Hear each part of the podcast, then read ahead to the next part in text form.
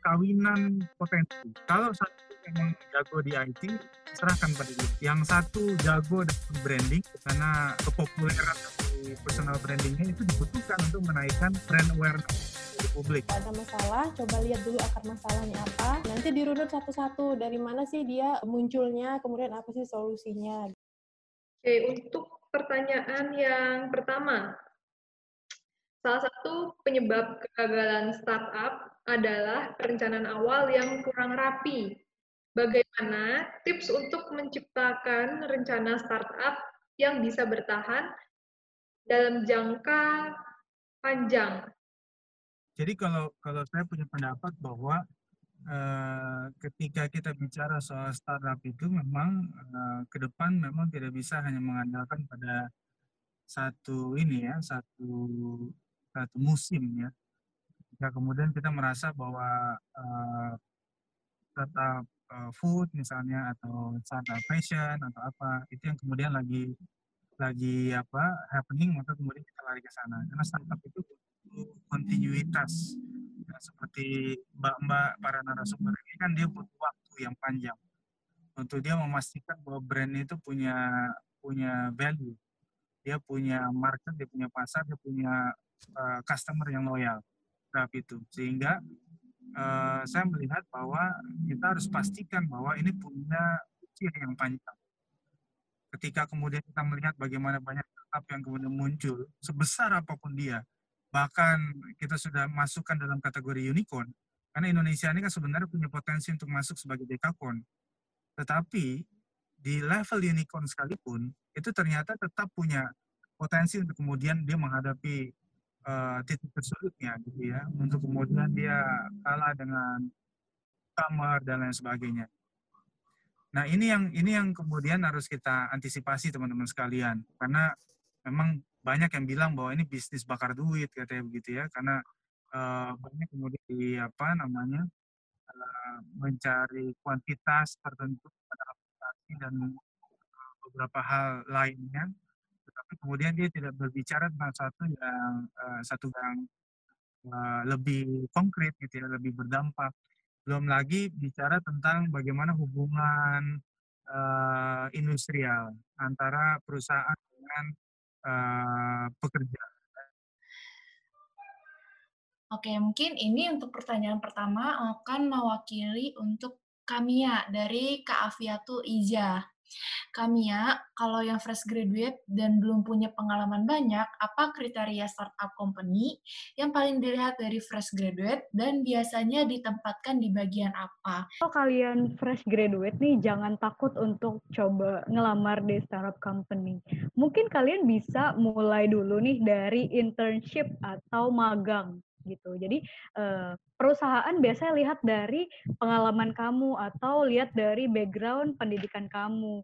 Misalnya uh, kamu uh, kuliah di ekonomi atau kuliah di komunikasi. Nah, kamu bisa mendaftar untuk internship mungkin di uh, bagian uh, komunikasi atau public relation atau yang berhubungan dengan komunikasi. Nah, biasanya uh, perusahaan startup itu lihat dari pengalaman kamu sebelumnya gitu. Jadi, mungkin kalau misalnya uh, kamu belum lulus, kamu bisa uh, tulis CV dengan pengalaman organisasi atau seminar-seminar uh, atau sertifikat yang berkaitan dengan uh, posisi yang kamu lamar. Jadi menurut saya jangan takut sih untuk uh, ngelamar di startup karena uh, tadi juga ada yang tanya nih sedikit singgung, singgung juga uh, kekurangan dan kelebihannya. Karena kelebihannya menurut saya sendiri untuk di startup itu kalau kalian kerja di sana akan banyak ilmu baru. Dan kalian biasanya orang yang tahan banting ya karena biasanya kerjanya tuh untuk beberapa posisi nih kalau misalnya untuk di startup. Karena yang tadi saya jelasin juga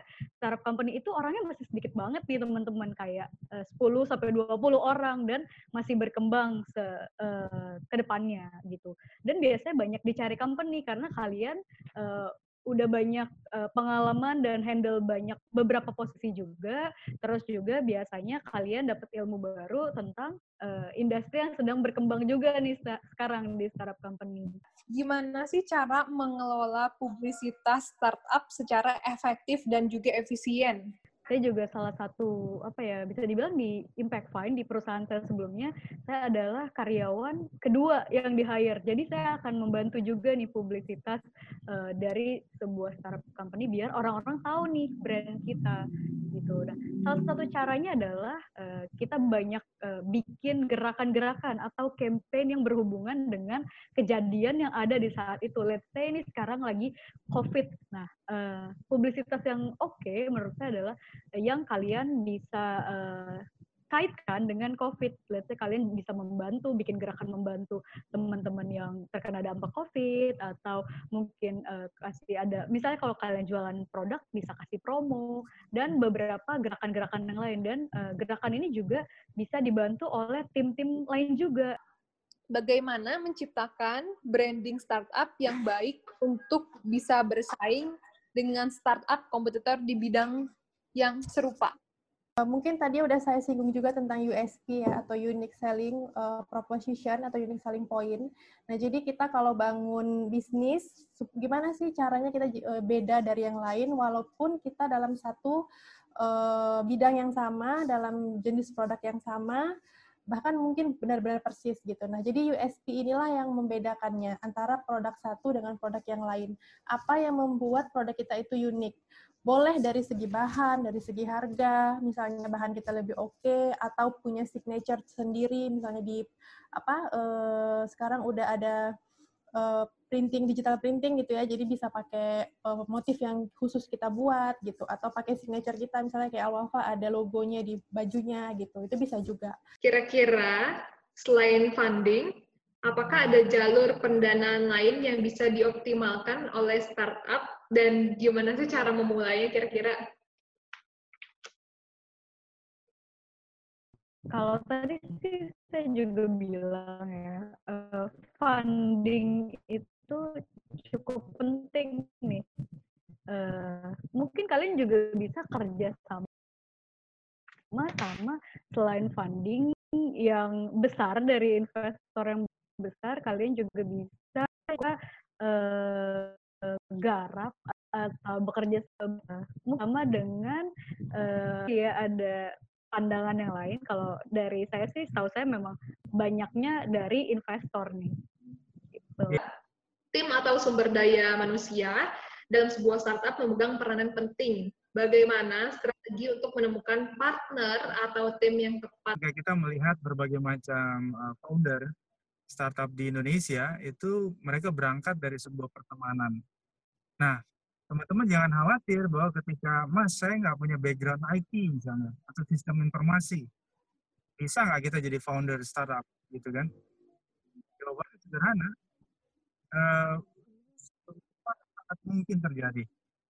Ya, ruang guru itu uh, apa uh, foundernya bukan bagian informasi atau IT. Ya, bahkan Imam Usman itu bas, basisnya adalah hukum internasional gitu ya eh, begitupun juga uh, apa eh, dengan Belva dan lain-lain ya berbagai macam startup di uh, dunia sehingga menurut saya yang penting adalah perkawinan uh, potensi. Ya kalau satu memang jago di IT serahkan pada dia. Yang satu jago dalam branding karena uh, apa namanya uh, kepopuleran personal brandingnya itu dibutuhkan untuk menaikkan uh, apa brand awareness dari publik. Itu juga penting gitu ya. yang sisanya dia punya seperti di yang lain yang itu juga bisa memberikan impact baik terhadap startup itu saya pikir juga sama pentingnya jadi startup itu bukan uh, mainan segelintir profesi atau background keilmuan tapi dia publik di mana kita bisa punya uh, skill yang tepat di sana dan mengawinkan itu, mengkolaborasikan itu, saya pikir uh, kita bisa membangun startup itu dengan baik. Kamia, mengapa perusahaan startup berani memberi gaji tinggi? Jadi uh, ada hubungannya nih Dwi, kenapa kalian uh, kalau nanti di startup di gajinya lebih tinggi dari ke teman-teman yang uh, kerjanya di Eh, perusahaan biasa gitu. Jadi karena nanti kalian pegang job desk uh, mungkin satu sampai dua job desk nih gitu. Jadi misalnya marketing dan markom, tapi tetap berhubungan sama uh, profesi kalian juga walaupun sebenarnya itu bisa dikerjakan dua atau tiga orang gitu. Jadi kenapa digaji lebih besar? Karena ya kalian mengerjakan uh, beberapa job desk yang harusnya bisa dibagi kalau di perusahaan biasa dibagi dengan beberapa orang. Pertanyaannya untuk Kak Elais ya. Oke, izin bertanya Kak Elais, gimana cara mengatasi kendala-kendala di awal saat memulai startup?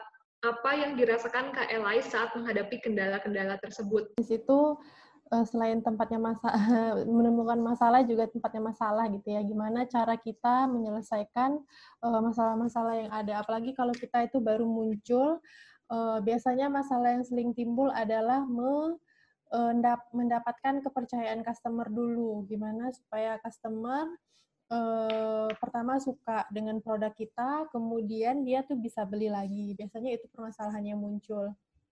Uh, kalau dari kita sih, dari kalau misalnya masalahnya adalah itu ya, masalahnya adalah kepercayaan customer, uh, meyakinkan produk dan lain sebagainya. Kembali lagi tadi ke uh, perencanaan bisnis kita di bisnis model canvasnya, gimana kita bisa terus perbaiki uh, keunikan produk kita. Uh, sebenarnya kompleks banget ya kalau misalnya kita bahas itu. Bar, uh, pasti kita harus merunut banget dari awal dari proses bisnisnya, gimana uh, karena biasanya kalau ada masalah, coba lihat dulu akar masalahnya apa, Nah, nanti dirunut satu-satu dari mana sih dia uh, munculnya, kemudian apa sih solusinya. Kak, Kak Mia, Kak Elais, dan Kak Zaki kan berasal dari background dan merasakan pengalaman di startup yang berbeda-beda ya. Kira-kira kenapa sih kakak-kakak sekalian lebih memilih join ataupun membangun startup dibandingkan menjadi PNS atau pegawai swasta yang tempat kerjanya terlihat menjanjikan. Ada alasan tersendiri nggak sih memilih jalan ini? Dan kira-kira menurut kakak, apa nilai lebih dari startup yang bisa memotivasi kita semua untuk memulai membangun startup gitu berdasarkan pengalaman yang mungkin kakak pernah alami? menurut saya profesi yang diambil itu ada profesi yang bisa melarutkan idealisme kita. Jadi profesi apa yang kemudian memungkinkan kita uh, melakukan hal-hal yang uh, dia akan bertumbuh ya terus ke depan ya. Termasuk ketika saya bicara soal profesi dosen ya. Mas Anies Baswedan tuh pernah bilang kenapa dia milih jadi dosen. Ya, karena uh, di situlah waktu dia untuk bisa bertemu dengan berbagai macam orang di daerah, membuat Indonesia mengajar, ya bertemu jaring internasional. Dan itu yang mengantarkan dia bisa berbuat banyak sampai di DKI Jakarta sekarang misalnya. Nah, tentunya narasumber lain punya alasan sendiri apa kemudian memilih dan kenapa startup, kenapa masuk ke era ini karena memang ini era yang nggak bisa kita hindari. Profesi apa pun itu pasti punya tujuannya masing-masing. Kembali lagi ke uh, apa ya kalau saya pribadi, saya memang di awal kuliah memang tuh punya usaha sendiri, pengen uh, ada yang saya bangun, gitu, pengen menciptakan lapangan kerja. Uh, ada mimpi sendiri yang saya uh, ciptakan, yang saya wujudkan, yang saya berpikirnya kalau saya jadi karyawan, kemungkinan mimpi itu akan sulit untuk direalisasikan uh, gitu. Karena butuh uh, pengalaman lebih nih. Jadi karena pengen banget ngerasain pekerjaan atau job desk A, job desk B, dan pengen banget uh, ngerasain gimana sih uh, bareng-bareng sama owner atau sama tim untuk membesarkan startup ini itu jadi challenge banget nih teman-teman. Nah, uh, dan salah satu yang saya kenapa saya pengen banget join di startup karena dinamis dan juga uh, biasanya teman-teman timnya itu adalah orang-orang sepantaran.